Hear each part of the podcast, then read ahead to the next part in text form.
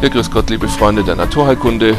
Heute am letzten Tag des Jahres noch einmal ein Podcast von www.heilpraktiker-peter-kern.de.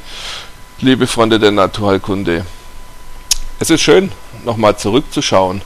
Heute möchte ich ein bisschen scharfzüngig sein und euch mal darauf hinweisen, wie unsinnig Prognosen sein können, wie unsinnig die Prognosen für 2008 waren, fürs neue Jahr wieder wahrscheinlich sein werden.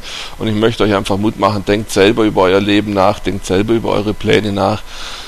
Übernehmt Verantwortung für euer Dasein selber, schiebt es nicht immer auf die Analysten, schiebt es nicht immer auf den Pfarrer oder den Heilpraktiker oder Arzt. Das ist unklug, denn letztendlich müsst ihr für euer Dasein selber gerade stehen. Und deswegen ein paar Klicks hier auf verschiedene Seiten im Netz ich habe einfach mal geschaut, was alles so an Prognosen gelaufen ist.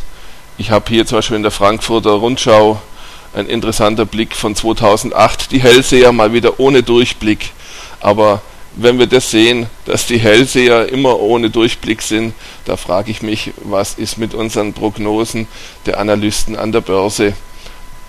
Ich habe mich da mal ein bisschen reingeklickt und es ist ein Wahnsinn, wenn man das schaut, wenn wir da schauen, was passiert ist. Einer hat gesagt, der Ölpreis wird auf 175 Dollar steigen. Na, schauen wir mal, der ist auf 140 oder was gestiegen und jetzt sind wir bei aktuell, glaube ich, nur noch, ich sehe es gerade jetzt, 38 US-Dollar. Okay, also wir sehen schon mal, da geht einiges schief. Die Frage stellt sich also generell, wer braucht Analysten, wer braucht diese sogenannten Spezialisten, die doch tendenziell immer mindestens zur Hälfte mal falsch liegen. Das heißt, ihr könntet mit hoher Wahrscheinlichkeit genauso gut euch hinsetzen und würfeln.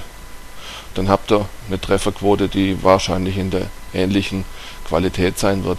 Also liebe Freunde, bitte denkt einfach an solche Dinge, seid ein bisschen vorsichtig bei allem, was er tut, fangt an, einen Plan zu entwickeln, eine Strategie und eine Taktik für euer Leben, für das neue Jahr, setzt euch Ziele, die realistisch sind und klemmt euch dahinter und tut auch was. Ich sage immer zu meinen Freunden hier, bewegt euren Hintern mal ein bisschen, zeigt Eigeninitiative und nehmt nicht so viel von, wie es in der Süddeutschen neulich geheißen hat, von Merkels Melissengeist. Ähm, Melissengeist ist ja auch hochalkoholisch und macht abhängig.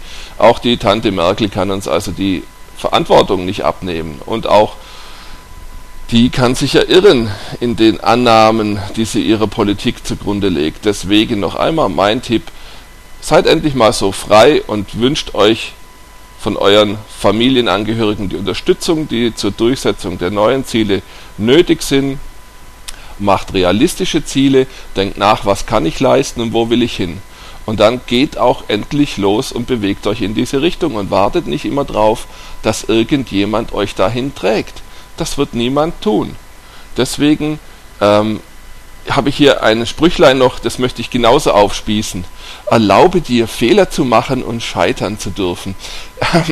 Das möchte ich mal jedem Selbstständigen empfehlen. Das soll er mal seinem Banksachbearbeiter geben, wenn er kurz vor der Insolvenz steht. Deswegen, liebe Freunde, erlaubt euch bitte wenig Fehler zu machen, am besten gar keine. Und das Scheitern, gut, das lässt sich nicht immer vermeiden. Manchmal geht es einfach nicht. Aber wenn ihr eine saubere Arbeit abliefert, besser seid als die, die um euch her sind, dann werdet ihr auch irgendwann Erfolg haben in eurer Arbeit, in eurer Selbstständigkeit, auch in der Angestellten-Tätigkeit. Meine Bitte für euch, also bitte klemmt euch dahinter, macht euch realistische Ziele und verfolgt die wirklich konsequent. Steckt Arbeit rein, steckt Energie rein und ihr werdet sehen, geht es euch so wie mir, Arbeit macht Spaß, Arbeit macht richtig Freude. Ich freue mich schon jeden Morgen wieder, wenn ich in die Praxis kann und freue mich auf das neue Jahr 2009. Also bis dahin wünsche ich euch eben für diese letzten Stunden noch einen schönen Nachmittag, ein gutes 2009. Hört immer wieder mal bei mir rein unter www.heilpraktiker-peter-kern.de. Wir hören uns im neuen Jahr wieder. Bis dahin, ciao und Servus und auf Wiederhören.